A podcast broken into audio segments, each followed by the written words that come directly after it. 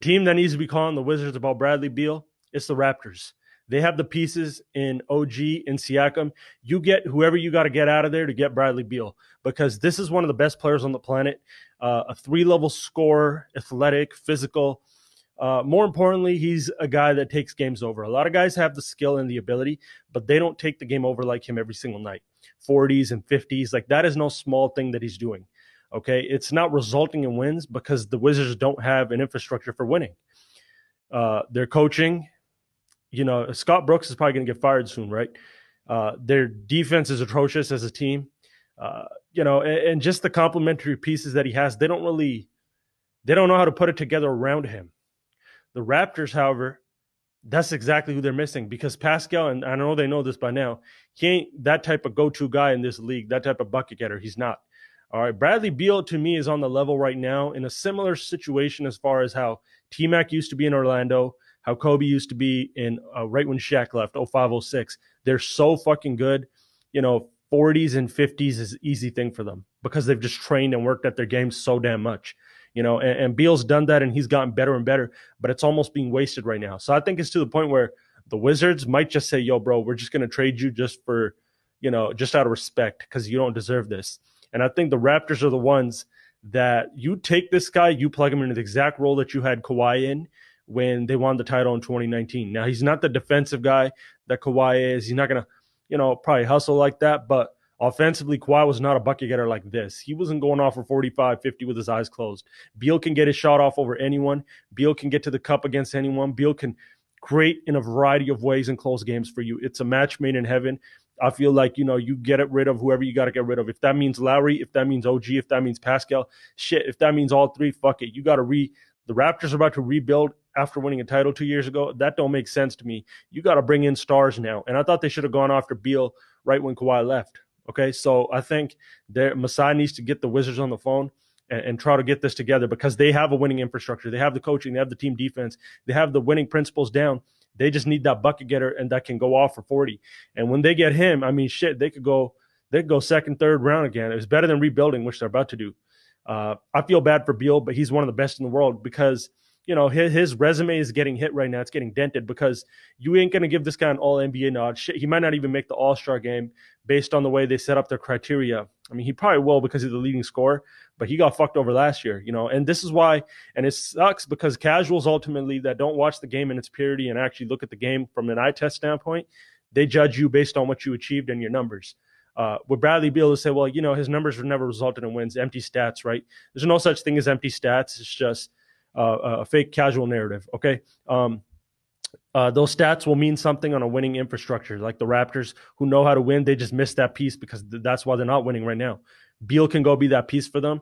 Beal can go push them over the edge and get them back into the playoffs, right? And uh, he needs to get he needs to get out of Washington because ultimately it's it's the reality. Casuals are ultimately going to judge you based on what you accomplish, not by the talent you were. And you're one of the best talents in the world. Uh, I feel bad for him. Okay. Uh, Jimmer Fredette had 70 in China. Uh, people ask me often, you know, why is this guy not in the league? To me, he should be in the league. A guy that can do that, a 70 is 70 at any level. The squ- the skill, the the conditioning that requires is just insane. And anyone that's hoop knows, especially in the CBA, 70 is 70 anywhere. But if you're doing it in a pro league, that's that's incredible. Uh, the thing, the reason Jimmer's not in the league though is because he's 6'2", and he plays like a Lillard. He plays like a Steph, right? He's basically like a poor man's version of them. So you can't really put him in the NBA and say, hey, Jimmer at six two, he's not athletic like them, right? He can't get those shots off over elite NBA athletes, right? Like a Derrick Jones Jr. is in his grill. It'll be a tougher shot for him to get off because he lacks that movement, the mobility, the explosiveness side to side. That being said, I think he should still have a spot on a roster where he could just spot up and catch and shoot and come off screens like a JJ Redick you know, um, uh, defensively, yeah, you know, he's not going to be able to defend some of these NBA guards, these athletes. But I think you could keep him on a roster just for specialty situations. You know, last three minutes of a game, you need a guy to hit threes. You know, he could get on there and hit them. Jimmer's like, you know, Jimmer has NBA game, but it's not at the NBA level. Like he can do those things of a Dame, of a Steph, but he could just do them in a less in a, in a league that isn't as athletic, right? He he he won't get those um, shots off in the NBA. He won't get that second of airspace in the NBA. It'll be tough, you know, but like a team's not going to run through him in the NBA because you know it's it's a, it's a league of freaks of nature. You know, Steph and Dame they may not look freakishly athletic, but they are.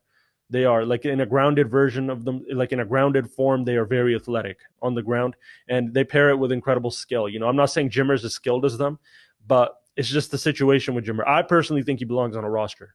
Okay, uh, just cause out of respect. Motherfucker has 70 in China. Shit, 70 is 70 anywhere. You could go come on and, and in the final minute of a game, if we need you to hit a three, come hit a three. He should be in an NBA practice facility every day, playing with the best of the best and get a chance. Tobias Harris and Kyle Kuzma, analytics kind of hurt their game.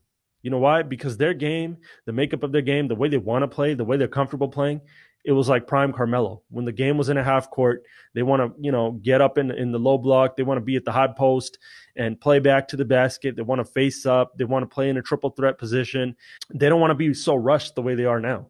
Tobias is making it work, but he would probably be putting up 24, 25, 26 if this was 10 years ago, 15 years ago, because what happened is the mid range game got killed by the geeks. But this guy right here is Tobias, especially, is a guy that has all those, the guy that has the ability to score the ball from the mid range, the ability to hit those Melo type shots. He's owned that craft. He's gotten better in that department, but he can't even use it in an NBA game. He used it on the Lakers the other night because you know they needed a bucket, and in, in the end, mid range always lives, right? The mid range it wins you games, it gets you over the hump in the half court.